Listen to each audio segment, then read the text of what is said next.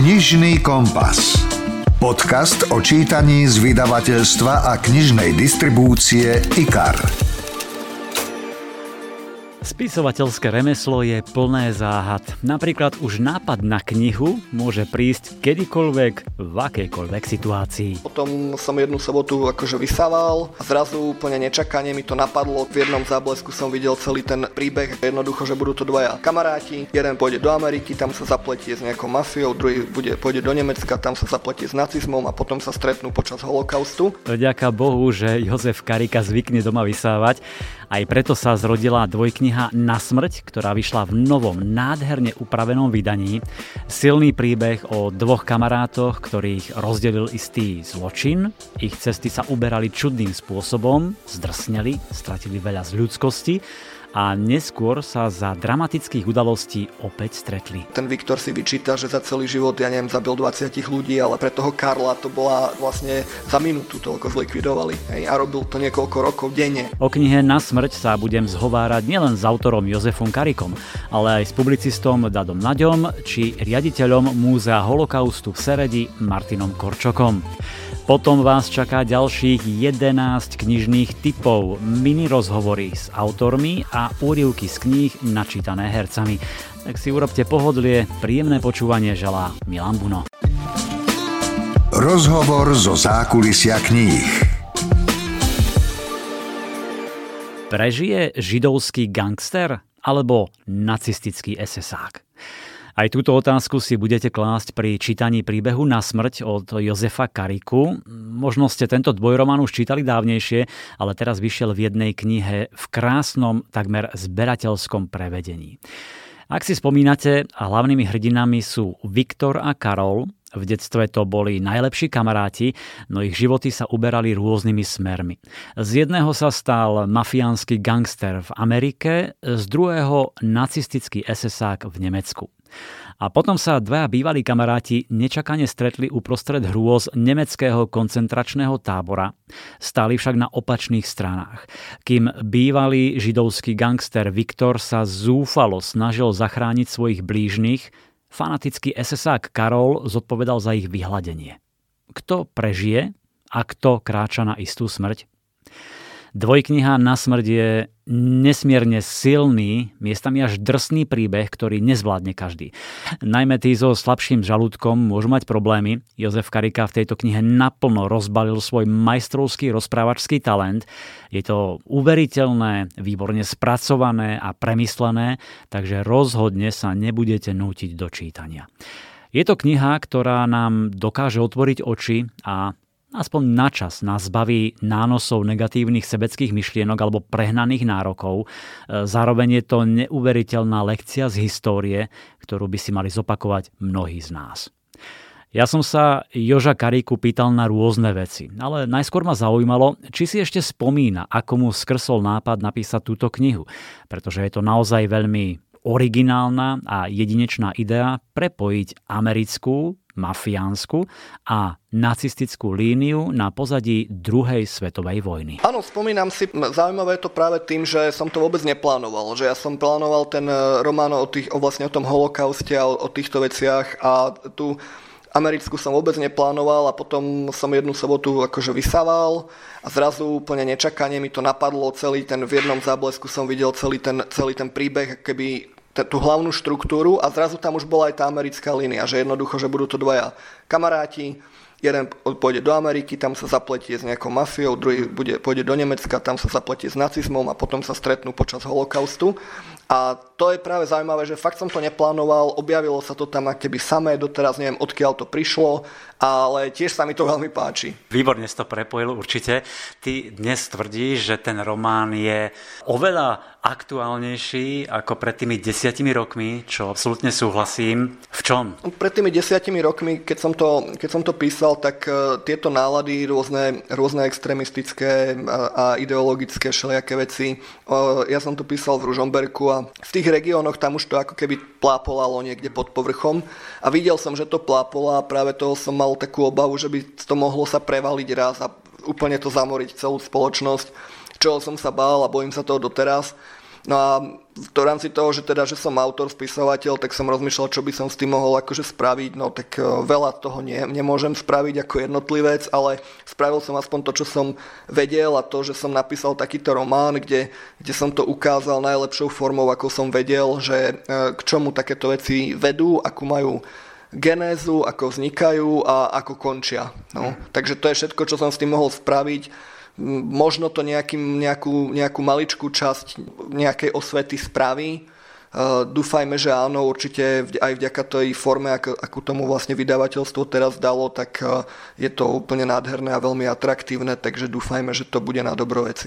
Ja v to tiež verím a myslím, že tým jedným z posolstiev toho románu, toho celého príbehu je to, že aká je tá hranica veľmi tenká a jemná, ako sa z človeka, ktorý je povedzme civilizovaný, slušný, usporiadaný, dokáže zrazu stať e, nejaké také kruté, bezcitné monštrum a možno práve o tom to hovorí ten román a možno nás vystriha aj v tých dnešných časoch. Áno, presne je to tak, že nie je to vždy len o tom, že aký ten človek samo sebe je, ale častokrát je to aj o tých okolnostiach, aj keď teda ja verím v slobodnú vôľu a verím v to, že to konečné rozhodnutie toho, že kde sa kto prikloní, tak je to na ňom v konečnom dôsledku.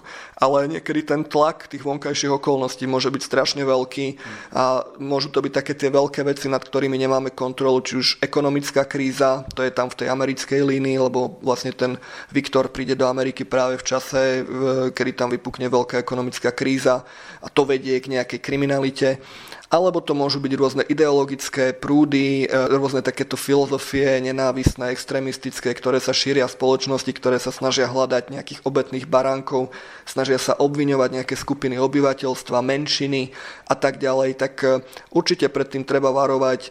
E, ja si myslím, že najmenšia menšina, aká existuje, je jednotlivec a že ako individuálne práva jednotlivcov sú nesmierne dôležité a keď sa na ne začne siahať alebo sa začnú obmedzovať, tak to je väčšinou práve jeden z tých prvých tých krokov, ktoré vedú doslova do pekla. Čo je úžasné na tom tvojom románe sú práve tie postavy a ten ich vývoj, ktorý môžeme sledovať, e, či už je to u Viktora, ale možno práve oveľa viac na Karolovi, ktorý v podstate je ako inteligentný, rozumný, usporiadaný, civilizovaný a čitatelia sa mi uvidia, čo sa z neho stalo, že to je naozaj ten zdvihnutý prst, ktorý možno sme aj teraz nedávno videli tu v Bratislave na Zámockej, keď si hovorili ľudia, že chlapec z školy pre nadané deti a čoho je schopný, čiže možno to aj tak funguje, že tí nadanejší, inteligentnejší robia väčšie zverstva? To som tým práve chcel aj ukázať, že niekedy takéto, takéto primitívne zlo, a to ukazujem aj v tých mafiánskych románoch, že tam tí pešiaci, že ktorí sú v podstate primitívy, že samozrejme dokážu narobiť veľa zla a takisto aj tu ten, v tomto románe ten Viktor e, nebol primitív, ale tam sa to tak ako keby čakalo, že bude taký nejaký kriminálnik a proste niečo.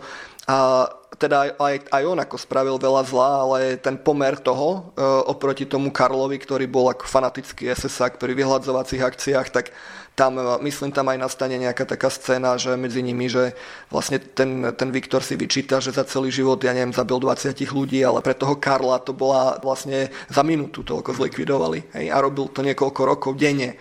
Čiže ten pomer je úplne iný a áno, to ukazujem práve, že tie ideológie sú nesmierne nebezpečné, lebo často zachytávajú práve tých akoby najschopnejších a práve aj ľudí, ktorí nie sú, aj ten Karol, ja si myslím, že on nebol ako keby psychopat od začiatku, že on, on bol akože naozaj v pohode ale ten, ten vplyv je nesmierne deštruktívny, no a áno, na nešťastie to vidíme aj v súčasnosti, aj na takýchto prípadoch, ako, ako aj na Slovensku. Ja si spomínam, keď tá kniha, dvojkniha vyšla pred desiatimi rokmi a sme sa rozprávali o tom, tak ty si povedal, že to je zatiaľ tvoj najsilnejší príbeh. Pre mňa zostal dodnes najsilnejším a ja všade hovorím, že to je jeden z tvojich najlepších príbehov a tie ostatné sú úžasné, perfektne napísané, ale tento niečím presahuje ostatné. Máš stále ten e, pocit a povedzme aj v súvislosti s tým dneškom, že je ešte silnejší? Pre mňa ako pre autora vlastne všetky tie knihy sú ako deti, ej, takže ja to nejako ne, ne, ne, ne, nečlením na to, že, ako, že najlepšie, najhoršie alebo tak, ale, ale každá tá kniha vyniká v niečom, v niečom inom, alebo aspoň sa o to snažím. Pravda je, že na smrť má mimoriadne silný emocionálny náboj doteraz a ja keď si to čítam, dokonca, dokonca aj teraz e, je to strašne lákavé v tej novej podobe si to prečítať, ale to je, normálne na to treba ako, že je to strašne silný emocionálny zážitok a nie len ako, že e, nie len to už viem aj podľa ohlasov čitateľov, že nie, nie je to len takéto ťaživé, že proste, že čo hrozné veci sa tam diali v, tom, v, tom, v tých koncentračných táboroch a tak. A aj to, ale zároveň tam je tam ako veľmi ľudský, ľudský rozmer, ako tá, tá skupina tých kamarátov a vlastne aj ten vzťah toho Karola, Karola a Viktora. Takže tam sú aj pozitívne veci a vytvára to taký zvláštny mix, mm-hmm. ktorý vlastne úplne je naozaj strašne silný emocionálny zážitok. Takže v tomto zmysle je to naozaj možno moja keby najemocionálnejšia kniha. Určite súhlasím a niektoré pasáže sú naozaj veľmi drsné, brutálne, ale myslím si, že aj také treba písať a tie vedia možno oveľa viac sprostredkovať tie zverstvá, ktoré sa tam diali, ako keby to bolo nejaké eufemizmy alebo zjemňované. Ty tej knihe približuješ mafiánstvo v Amerike, nástup nacizmu v Nemecku, e, vyhľadzovacie operácie, fungovanie koncentračných táborov a tak ďalej, tak ďalej. Za tým určite bolo neskutočné množstvo hľadania informácií, štúdia, archívov a dôkladná, precízna príprava. Určite áno, lebo už e, potom v tej eufórii z toho môjho prvotného nápadu, keď som to začal ako keby rozmieňať na tie drobné, tak som začal chápať, že čo to obnáša, ale to už sa s tým nedalo prestať, lebo v tom čase som sa už písaním živil a už keď som tomu venoval povedzme pol roka, tak už som musel pokračovať. Takže ma to tak trochu aj dotlačilo do toho ísť akoby ďalej čo neviem, či sa mi podarí ešte niekedy zopakovať, lebo, lebo to nasadenie bolo naozaj enormné, že tam, ja neviem, 50-60 faktografických kníh určite padlo na to a extrahoval som tie informácie, že napríklad z nejakej knihy, ktorú som celú prečítal, ešte k tomu z viacerých jazykov som to čerpal, lebo niektoré veci boli napríklad iba v polštine, niektoré boli v nemčine, niektoré v angličtine, v češtine, v slovenčine, tak e, z celej tej knihy som použil napríklad dve veci, hej, do, do, do, ako, ako nie viac, takže ako, ako, ako určite bolo to, každá tá kniha vyžaduje svojím spôsobom mimoriadne nasadenie, lebo treba sa sústrediť a všetko, ale áno, toto, toto bol ako extrém a chcel som si tam aj, e, že keď už som v tom bol, tak som si chcel trošku aj overiť, že čo ešte dokážem ako keby mozgom obsiahnuť a čo už ide za. A som na to ako doteraz, doteraz hrdý a ešte teda obzvlášť, keď je to takto v jednom zväzku, ako, ako to vydavateľstvo teraz aj vydalo, za čo ak veľmi pekne ďakujem, pretože som to ani nečakal, že to až takto nádherne sa dá spraviť, tak e, to pôsobí ešte silnejšie. No. Rozhodne súhlasím, je za tým veľa práce a vlastne ty si to myslím, že dva roky písal ten dvojromán, čiže aj ty si asi prešiel nejakým prerodom. Vieš povedať, čo ti tento príbeh dal? Lebo na začiatku si netušil, kde sa dostane, vedel si nejakú tú kostru, ale postupne sa to nabalovalo. No, veľa mi toho skôr zobral, čo sa týka rôznych ilúzií o tom, že kde je ako keby to dno, že čoho sme ako ľudia schopní.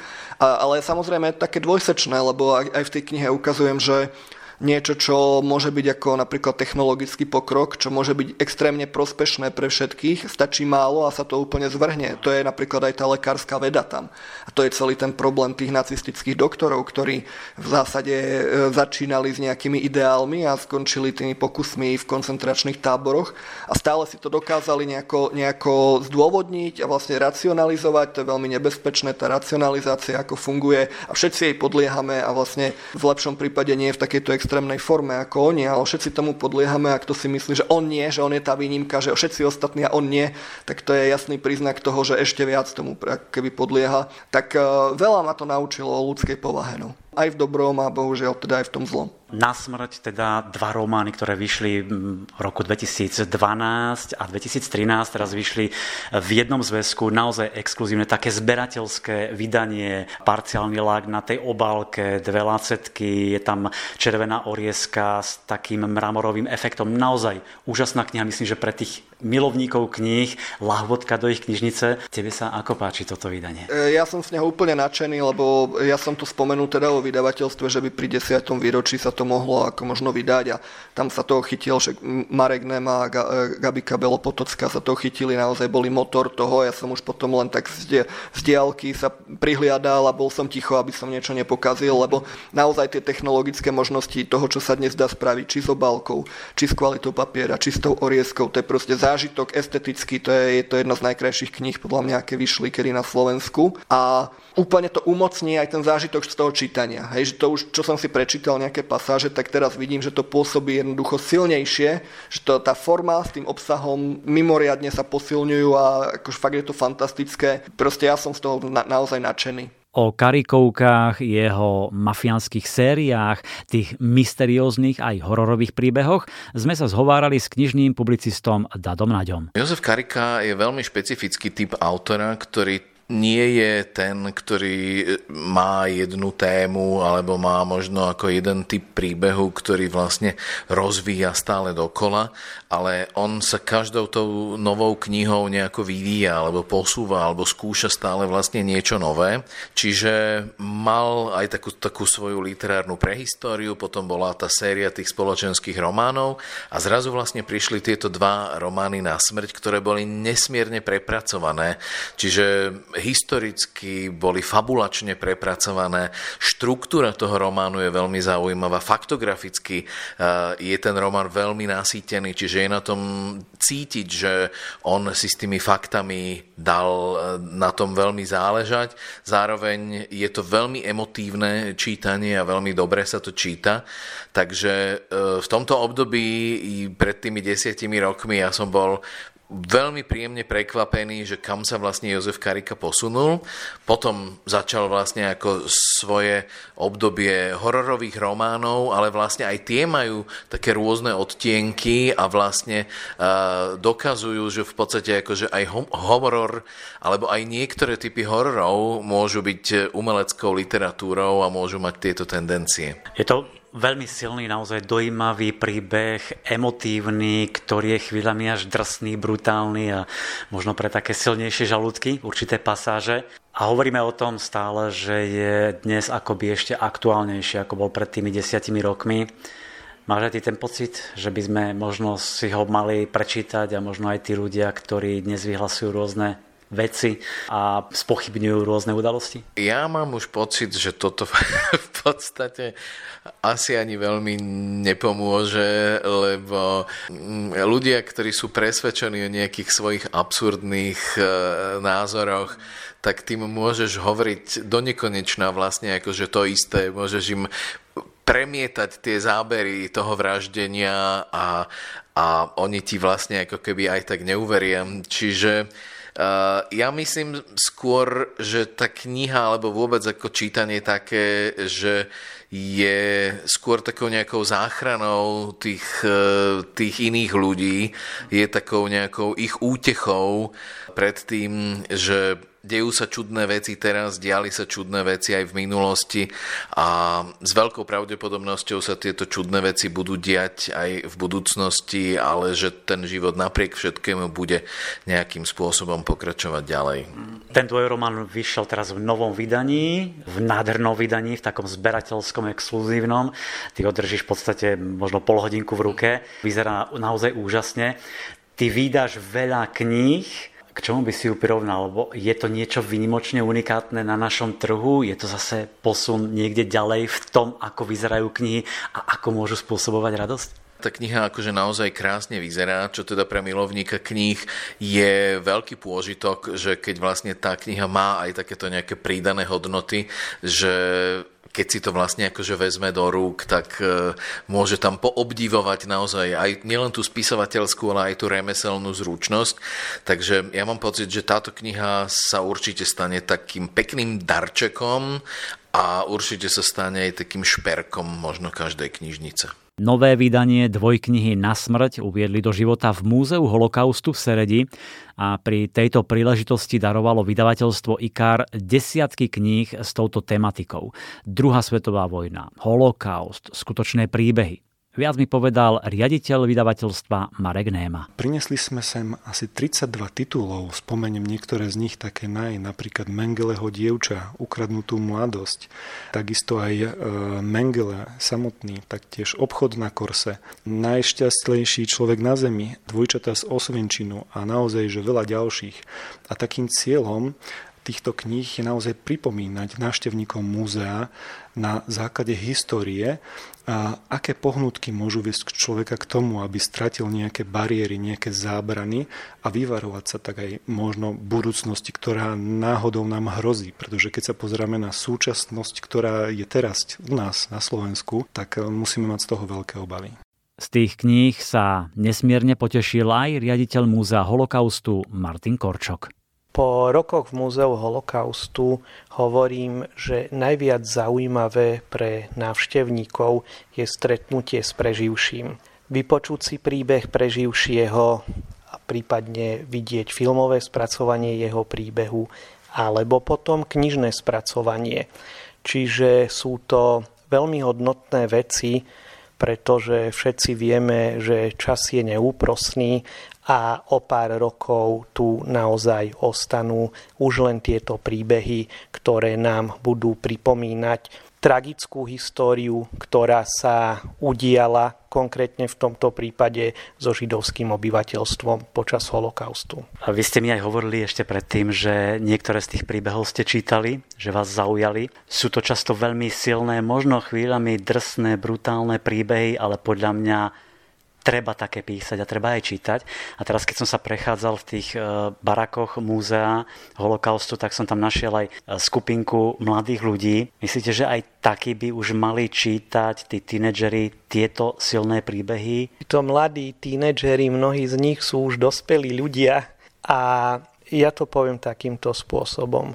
Pokiaľ je správne ukotvené vzdelávanie, pokiaľ tí mladí ľudia dostávajú informácie takým spôsobom, ako by mali, tak majú ten základ na to, aby nie len, že mohli čítať tieto knihy, lebo tieto knihy môže čítať každý, ale aby si ich dokázali aj správne vyložiť a aby ich dokázali aj pochopiť.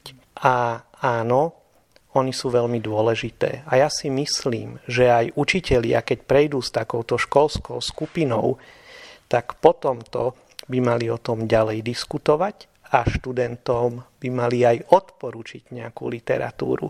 Čiže toto je vlastne veľmi záslužná práca, ktorú robí vydavateľstvo, lebo vlastne pokračuje v tom, čom my tu začíname. Áno, my položíme nejaký základ, ponúkame vzdelávanie, a tieto publikácie potom ďalej rozšírujú obzory. Takže určite nájdú inšpiráciu aj v tej vašej knižnici, ktorá sa rozrastá. Verím, že sa bude naďalej rozrastať do takéto silné, dojímavé príbehy, skutočné príbehy.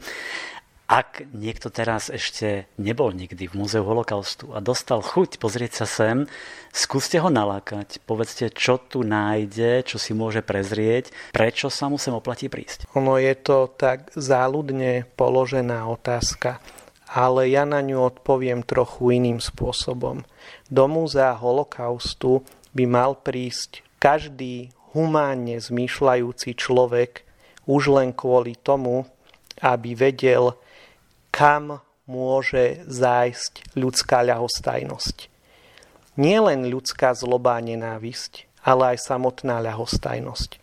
Pretože v období holokaustu Vieme, že bolo viacero skupín ľudí. Boli samozrejme páchatelia, vykonávateľia tých činností, boli obete. Ale najväčšia skupina boli práve tí tichí, mlčiaci ľudia, ktorí sa na toto všetko len pozerali. A ja si myslím, že keď niekto príde do tohto múzea, prejde si túto expozíciu, pochopí, čo sa dialo, tak zistí, že sú isté životné situácie a chvíle, kedy je nehodné mlčať. Pretože keď dobrí ľudia budú mlčať, vtedy zlo zvíťazí. Počúvate podcast Knižný kompas. Známe a obľúbené kúpeľné mestečko Piešťany je hore nohami. Pokoj tam narušil nebezpečný zločinec. Objektom jeho záujmu boli ženy a najmä obsah ich kabeliek. Jedného dňa pri jednom obyčajnom prepade sa však v ňom odštartovali chemické procesy, kvôli ktorým stratil kontrolu nad svojim konaním. A tak sa začalo vraždenie. Vyšiel nový román, krimiromán Petra Šlosera Hlava ako dôkaz. Ide o piatý príbeh bývalého policajného plukovníka, ktorý si už získal 10 tisíce čitateľov svojimi predchádzajúcimi knihami Mafiánska poprava, Polícia v rukách mafie, Policajná chobotnica a Spolok Judášov. Opäť e, je toto skvele premyslený príbeh, ktorý vás tentoraz zavedie do známeho kúpeľného mestečka s Barlolamačom. Nahé telo zavraždenej obete objavil v kroví náhodný svedok a rieka Váh vyplavila novú mŕtvolu. Pred elitnými policajtmi z policajnej kriminálnej agentúry sa vynorilo niekoľko otázok. Kto je piešťanský fantóm? A komu patrí telo vylovené z rieky? Julo Tvrdý opäť čeli nástrahám policajných krivákov s policajným prezidentom na čele. Nečestných mužov zákona opantala chuť peňazí a čoraz viac sa zabárajú do bahna korupcie. Pomôžu policajní agenti čestným policajtom objasniť spáchané zločiny? Peter Schlosser nás vo svojej piatej knihe vťahuje do deja, v ktorom pred rokmi priamo účinkoval. Hlava ako dôkaz sa zakladá na skutočných udalostiach, ktoré desili ľudí dlhé obdobie. Bol to zločin, akých na Slovensku nebolo veľa. Vražda spáchaná s mimoriadne zavrhnutia hodnou pohnútkou, brutálny, sexuálne motivovaný zločin. K tomu sa dozvedáme o živote mafiánskeho bosa a o skorumpovaných policajných pohlavároch. Toto všetko Peter Schlosser zažíval na vlastnej koži, takže hlava ako dôkaz je opäť veľmi autentický, pútavý krimi príbeh. Ponúkam vám úryvok, ktorý pre vás načítal Alfred Svan. Riky, Riky, kričal pán v dôchodcovskom veku na jazvečíka, ktorý sa stratil v hustom poraste a štekal ako nikdy predtým. Pes nereagoval a ďalej pobehoval v kríkoch. Riky, poď, opakovane volal na psa, štverajúc sa do mierneho svahu vedľa chodníka. Dopa Roma aj s prekliatým psom hromžil. Vedia ti ukážem, hrozil mu ortopedickou palicou, zhlboka odfukujúc od únavy. Štvornohý priateľ pribehol štekajúc k pánovi a opäť sa vrátil do krovín. Čo to tam... Nedopovedal, keď spozoroval v trávnatom poraste nahé ženské telo bez známok života. Starcom trhlo, predpokladal, že psa zaujalo niečo iné. V momente zabudol na bolesť po nedávnej operácii bedrového klbu a na svoj vek a zdravotný stav rýchlo zbehol späť na chodník. Polícia! Polícia! Kričal Oratu ale práve v tom okamihu nikde nevidel žiadného chodca. Rukou automaticky siahol do vnútorného vrecka saka po mobilný telefón. Ah, hlava sprostá. Uvedomil si, že ho zabudol doma. Nevedel, čo robiť, keď spoza zákruty vyšlo auto. Bez váhania vkročil do stredu cesty, mávajúc palicou. Čo ti šíbe, starý? Vystúpil z vozidla muž, ktorý mohol byť jeho vnúkom. Tam, tam, ukazoval s pometeným výrazom do krovia. Ujo, čo sa vám stalo? Vystúpila aj mužová žena. Leží tam mŕtva. Obaja mladí ľudia sa rozbehli uvedeným smerom. Ježiš Mária, hlesol muž, ktorý k nej dobehol ako prvý.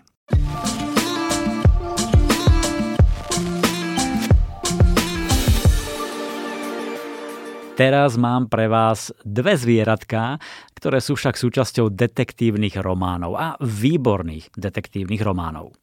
Prvá je Srnka a je to už 7. diel zvieracej série Frankyho Kozmona. V Bratislave vyčíňa vrah, ktorý sa zameriava na mladé a nezadané ženy. Tie čaká u nich doma kde ich následne uväzní a pred brutálnou vraždou ich vystaví peklu. Zanecháva po sebe stopy, ktoré naznačujú určité poľovnícke tradície a miesto činu náranžované do posledného detailu. Znamená to, že zavraždené ženy považuje za korisť? Prípadu sa ujme poručík Líška, ktorý je v očiach svojho šéfa stále neskúseným zelenáčom. Pomáhať mu má preto aj najnovšia posila týmu, kapitán Filip Bernát. Ostriedaný vyšetrovateľ, kedy si na oddelení pracoval, po tragickej manželkynej smrti však dal výpoveď. Po návrate sa začínajú vynárať jeho staré hriechy. Rýchlo stráca dôveru mladého poručíka, všetko sa komplikuje a otázkou je, či zvládnu vyšetrovanie aj bez Mareka Wolfa. Srnka je vydarené pokračovanie série, ktoré odpovedá na mnohé otázky nastolené v predošlej časti Volavka. Tá sa skončila naozaj veľmi rozporúplne, plná emócií, neistoty, čo bude ďalej a ako to bude pokračovať. Tak tu máme odpoveď, ale Franky nám ju dávkuje postupne, pomaličky, pekne nás naťahuje a to príbehu len prospieva. Postupne sa vraciame do minulosti a spoznávame príbeh vraha, Posudzujeme podozrivých, snažíme sa skladať indície a stopy, nechybajú prekvapenia a dehové zvraty a ja som si istý, že záver, odhalenie vraha vám trošku vyrazí dých. Úrivok z knihy Srnka vám prečíta Kamil Mikulčík. Každú noc sa mi to sníva. Ako zomrela. Vaša e, manželka? Snúbenica.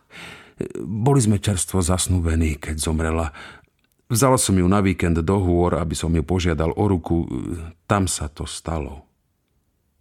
Ten sen reprodukuje za každým udalosti tak, ako sa reálne odohrali? Spýtala sa Petra. Muž sa zamyslel. Vždy je tam nejaká obmena, ale vždy sa zobudím na ten hrozný a neznesiteľný pocit viny. Môžem sa opýtať, ako vaša snúbenica zomrela? Autonehoda. Boli zlé cesty, nasnežilo. Nemal som ju nechať čoférovať. Nesmiete si to dávať za vinu, povedala psychologička ráznejšie, než mala v úmysle. Muž cítil, že sa mu trasie spodná pera, keď opäť prehovoril. Ale je to moja vina. Mala vypité, nemal som jej dovoliť, aby si sadla za volant a už vôbec nie uprostred noci. Petra na ňo prekvapene pozrela. Prečo šoferovala auto opita a v noci? Muž zaváhal, potom náhle vstal. Nemal som sem chodiť. Bol to hlúpy nápad. Prepačte, že som mrhal vašim časom. Samozrejme, zaplatím za celú hodinu. Počkajte, požiadala ho a vykročila za ním.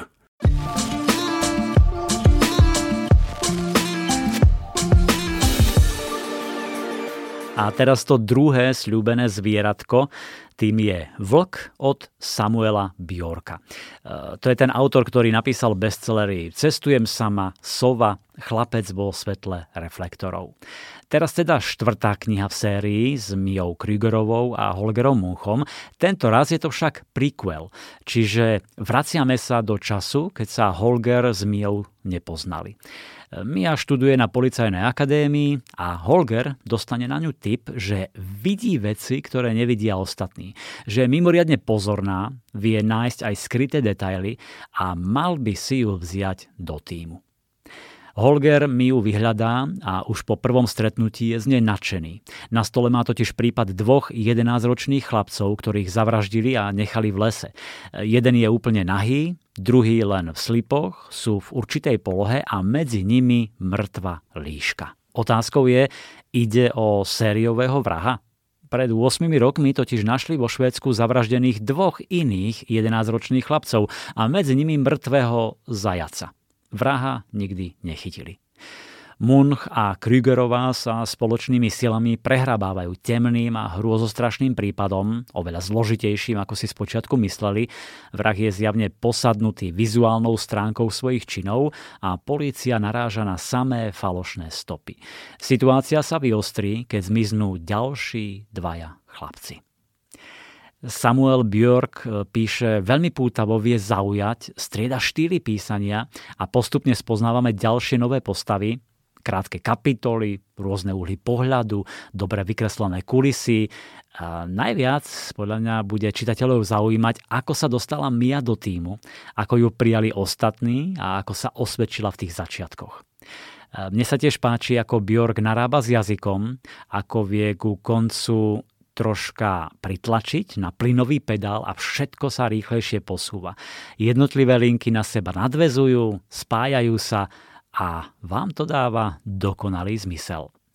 Úryvok zo severskej detektívky Vlk vám prečíta Zuzka Jurigová Kapráliková. Boli ste s Rubenom celý večer. Pozerali ste spolu televíziu. Potom sa Ruben utiahol do svojej izby. Neviete náhodou, či mal nejaké plány?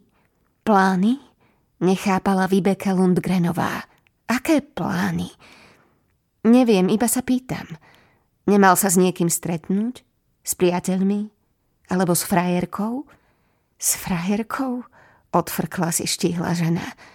Veď má iba jedenáct. Bol doma spolu so svojou rodinou, tak ako vždy. O akých plánoch sa to vlastne bavíme? Vrhla na svojho muža zmetený pohľad. Ten jej po vzbudivosti sol ruku. Okno bolo potvorené, povedal Jan Otto a pozrel sa mu priamo do očí.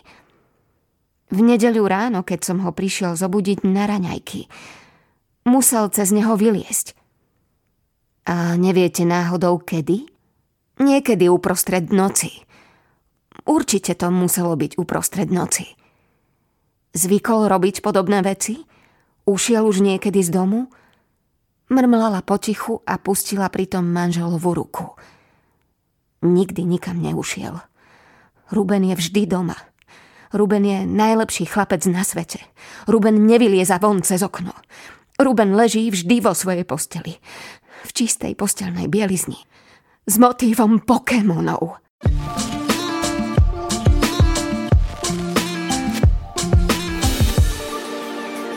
Doteraz sme mali samých mužov autorov, dokonca traja Slováci, Karika, Šloser, Kozmon.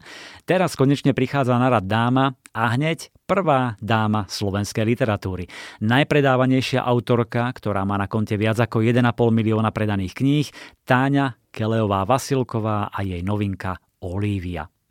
Olivia je mladá žena, ktorá miluje husle a svoju rodinu, túži po pokojnom živote, v ktorom by sa mohla venovať predovšetkým hudbe a sebe. Má skvelú priateľku Annu, ktorá je vo veku jej mamy a nikdy by jej nenapadlo, že si tak môžu porozumieť. Okrem toho jej naozaj stačia husle a hudba, krátke cesty do zahraničia a milované záhrady. Nechce a nepotrebuje veľa, je skromná a vďačná, lenže život býva komplikovaný a nie vždy sa nám darí plniť si sny. Osud sa s rodinou Olivie nepekne zahral, doslova ich obalil smútkom, melanchóliou. Najprv očakávané dieťa prinieslo na miesto radosti potoky slz a bolesť, sestra Petra v sanatóriu pre duševne chorých a otec so sklerózou multiplex, ktorá sa natoľko zhoršila, že zostal na vozíku. Trápenie, starosti, bolesť si vyberajú svoju daň, nech ste ktokoľvek, ale napriek tomu všetkému osud Olívii nezobral lásku ani úsmev na tvári. Ani jej mame, ktorá je pre ňu vzorom obetavosti a trpezlivosti. Niektorí ľudia sa proste nestiažujú na svoj osud, hoci ich kruto skúša. Jednoducho nenariekajú a snažia sa žiť svoj život najlepšie, ako vedia. A o tom je krásny príbeh Olívia od Táne Kelevej Vasilkovej. Je to príbeh zo života a o živote, o jeho ostrých zákrutách a nečakaných jednosmerkách, o stúpaní do kopca, o nevľudnom počasí, ale ešte viac je to príbeh o tom, ako sa vie osud s nami zahrať, aké prekvapenia nám dokáže pripraviť, ako nás vie pobaviť, dostať na tú správnu cestu a postrčiť pred nás ľudí, ktorí nám môžu zmeniť život alebo ho aspoň vylepšiť. Tu je Úryvok z knihy Olivia číta Dadonať. Záhrady miluje. Pripadajú jej ako obrazy, do ktorých môže vstúpiť a stať sa ich súčasťou. Prenádhernou a voňavou. Naučila sa rozoznávať kvety, ovláda ich mená a je na to patrične hrdá. Záhrady sú ako knihy, nikdy nesklamú. Sú krásne na jar aj na jeseň, dokonca aj v zime majú svoj pôvab. Keď doje, opláchne misku od jogurtu a pozrie sa na hodinky. Je 9. Jej pracovný deň sa práve začal. Presne na minútu. Tak ako včera, ako pred rokom. No a čože je sobota? Už pred rokmi pochopila, aká dôležitá je vnútorná disciplína a pravidelný denný režim.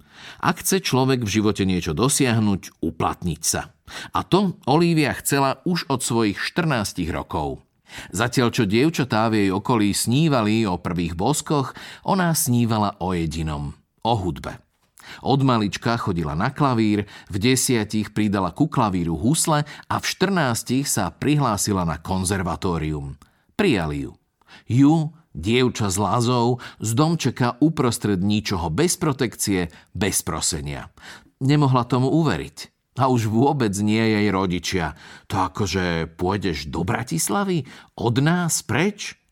Ešte dnes vidí maminu tvár, smútok v nej, zmiešaný s nepochopením. Teraz to už vníma inak, vtedy tomu však nerozumela. Teraz už vie, že mama sa o ňu bála. Bála sa mesta a jeho nebezpečenstiev. Bála sa, že jej cerka tam bude celkom sama, odkázaná na pomoc cudzích ľudí. Joli. Knihy pre mladých.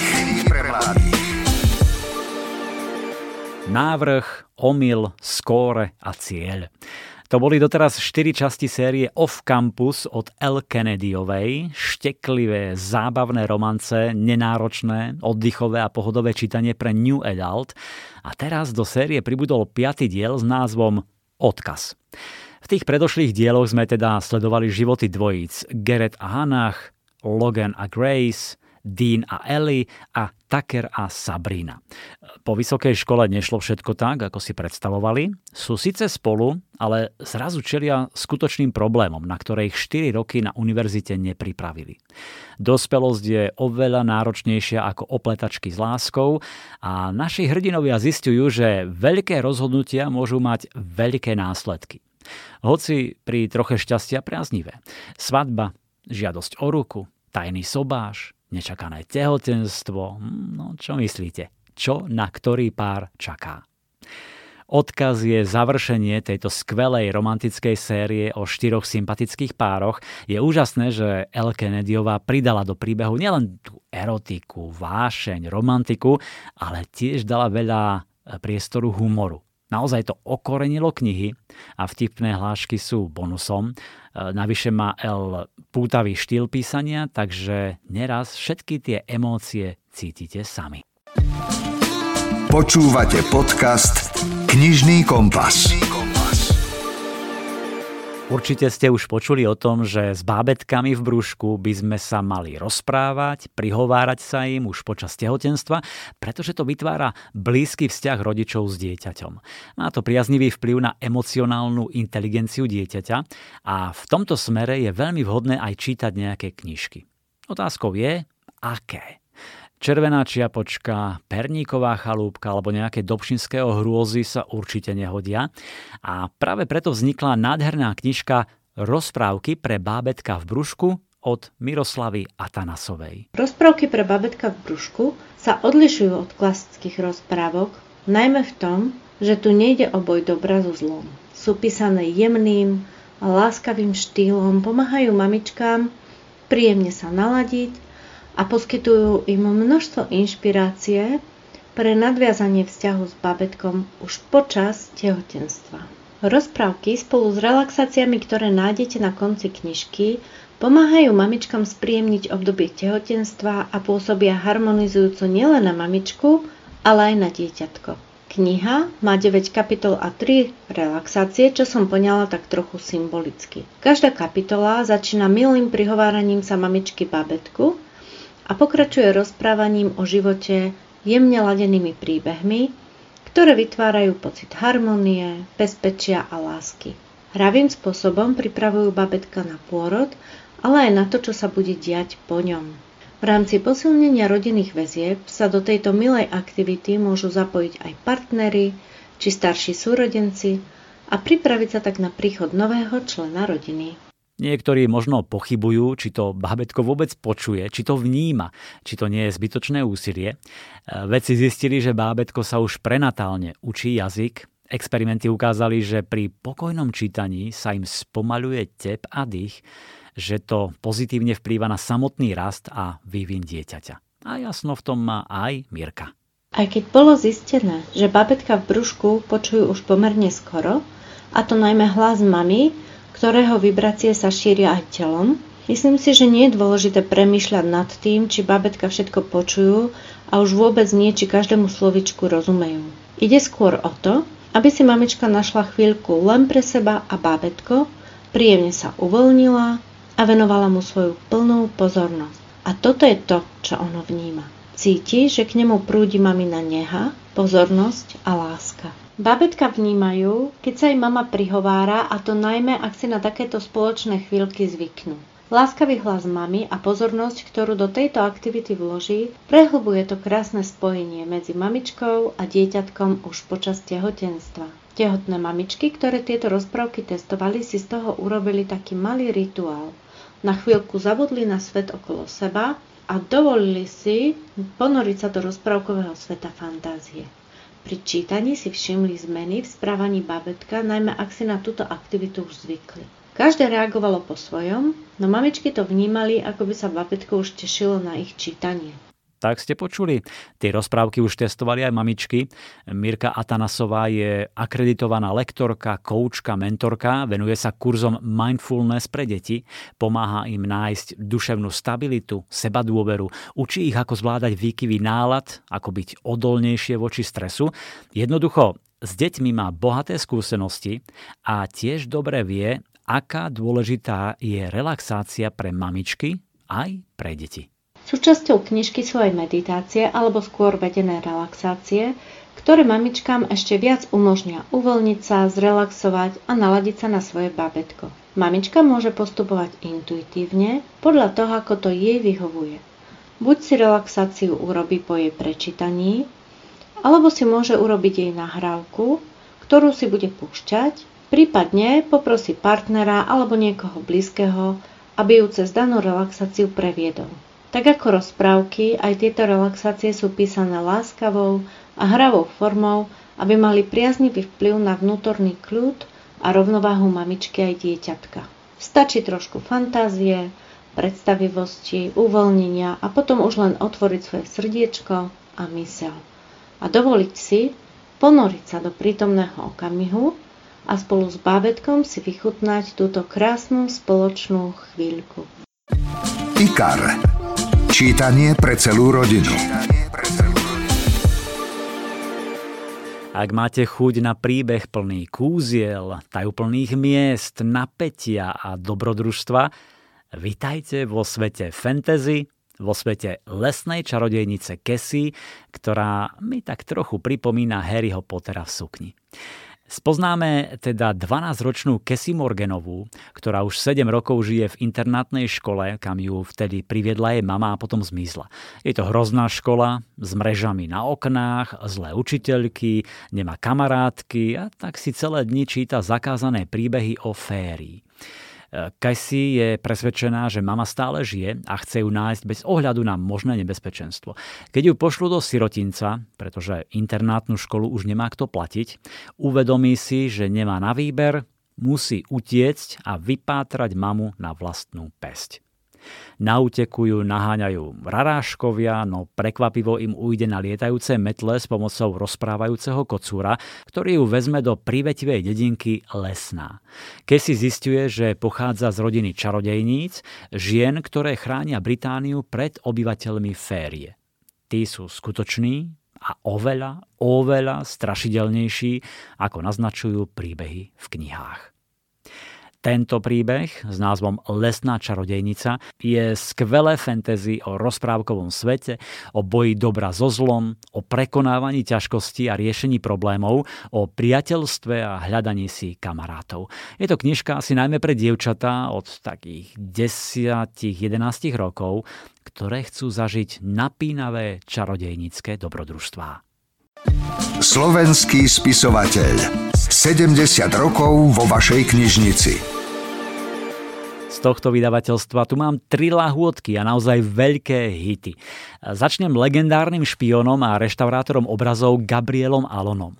Vyšiel už 22. diel série s názvom portrét neznámej ženy. A je neuveriteľné, ako si autor Daniel Silva udržiava nastavenú latku kvality.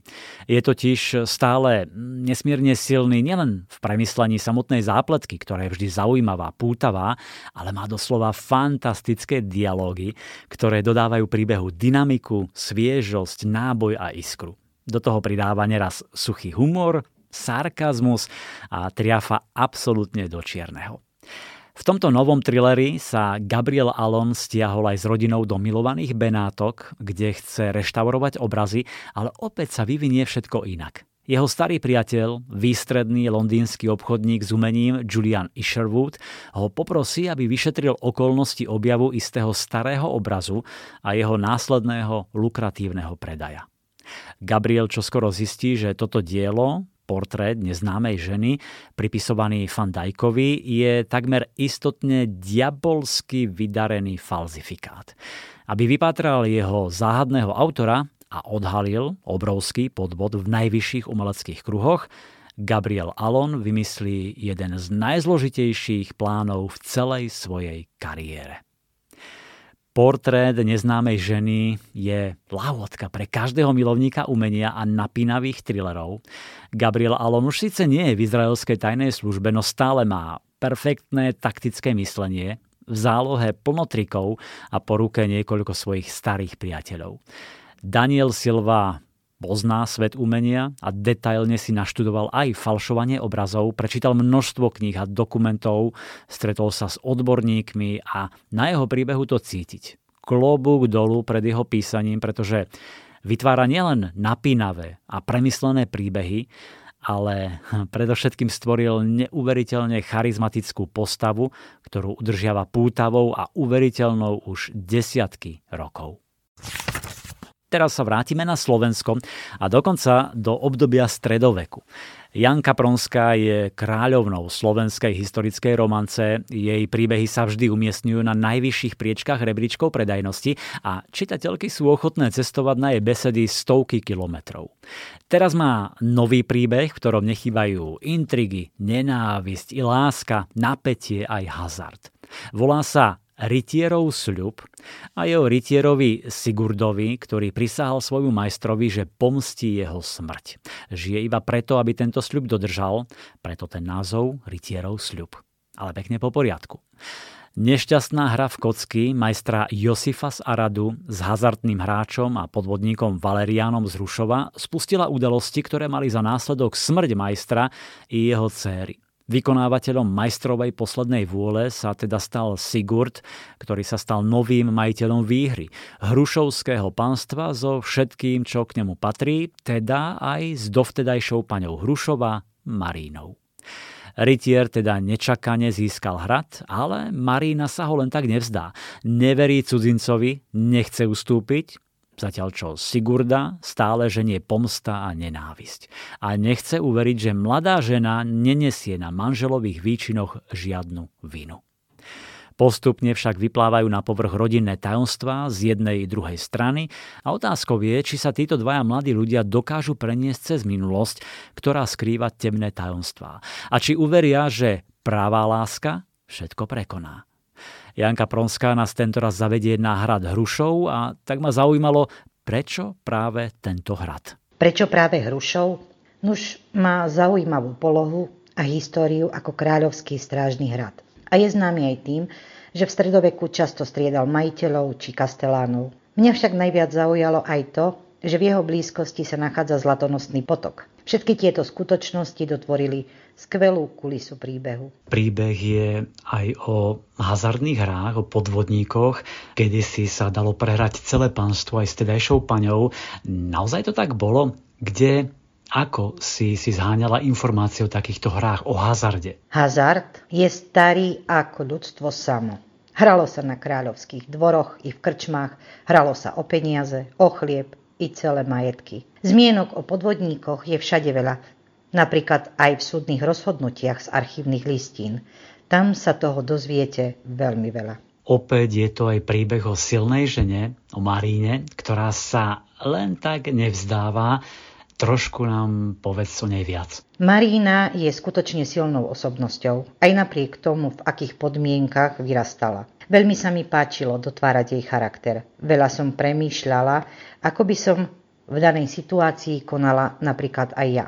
Keď zo dňa na deň človek príde o všetko, musí ho to poznačiť. No dôležité je za každých okolností zachovať si dôstojnosť a čisté srdce. Presný opak toho, ako sa to stalo jej starej matke, ktorá sa zakuklila v nenávisti. Príbeh je o Maríne a Sigurdovi, o ich zbližovaní, o prekonávaní prekážok a všetko to smeruje k základnej otázke, ktorú dávam vlastne aj ja tebe. Naozaj pravá láska všetko prekoná? Jednoznačne. Láska má dar robiť zázraky, pretože z nás robí lepších ľudí a dotýka sa našich srdc. Inak by sme nemali toľko krásnych príbehov z minulosti, ale je ich dosť aj v súčasnosti. Stačí sa pozorne zadívať vôkol seba a nájdete veľmi veľa príkladov. Láska vo všetkých podobách je všade. Nájdete ju v očiach muža dôchodcu, ktorý stále drží za ruku svoju manželku. Je v očiach matky, ktorá sleduje svoje deti na ihrisku. Je v očiach dieťaťa, ktoré vrúcne objíma svoju starku. Vždy tu bola a vždy tu aj bude. Toľko o novej historickej romanci Janky Pronskej Rytierov sľub. Veľmi pekne ďakujem za rozhovor a želám príjemné čítanie.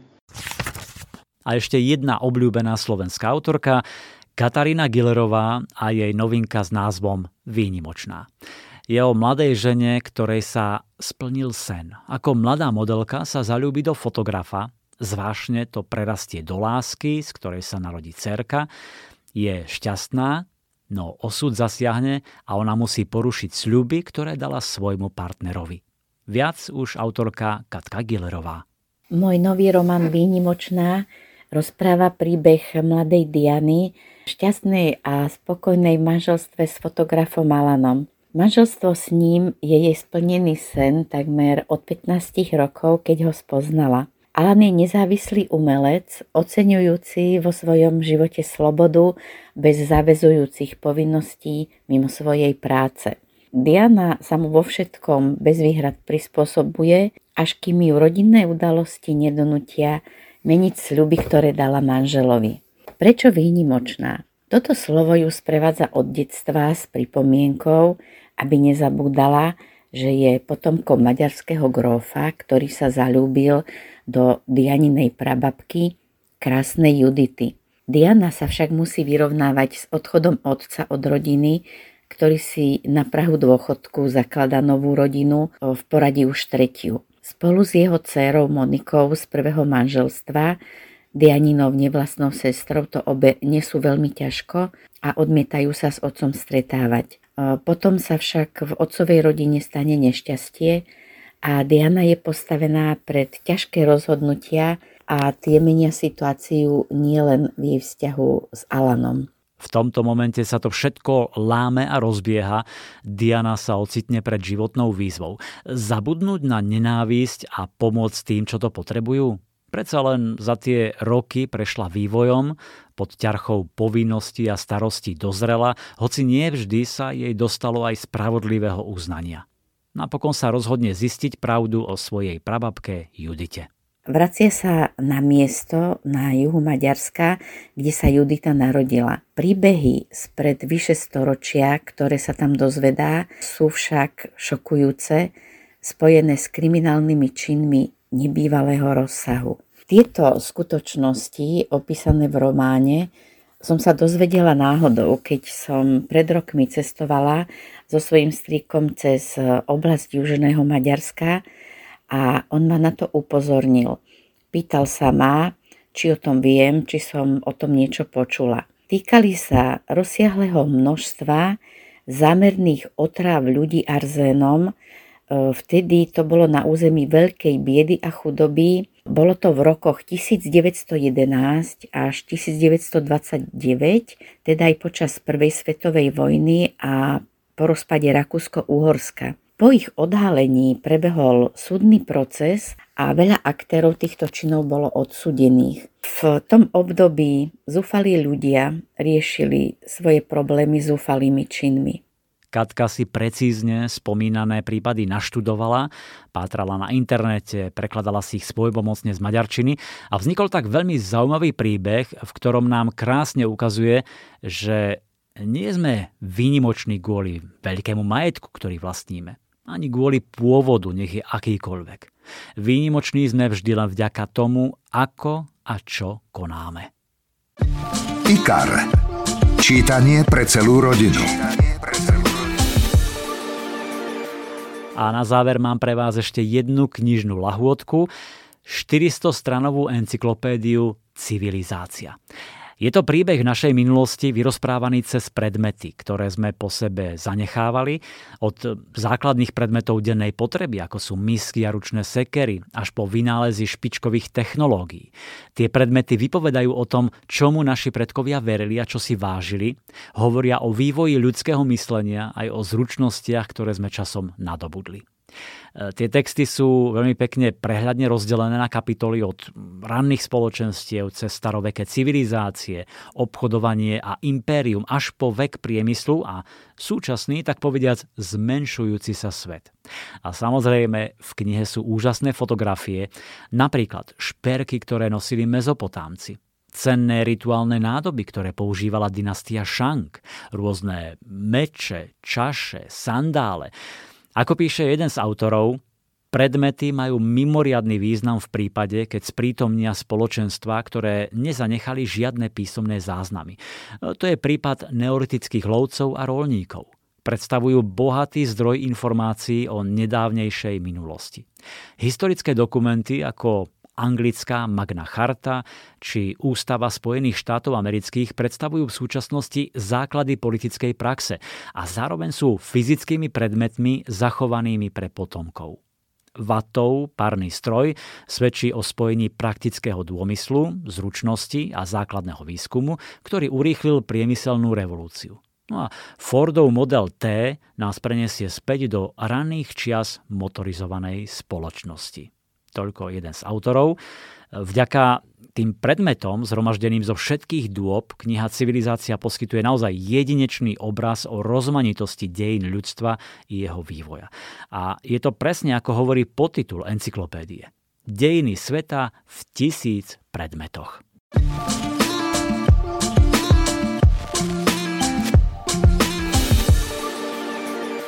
Priatelia, to bolo 12 knižných typov, po ktorých sa oplatí siahnuť.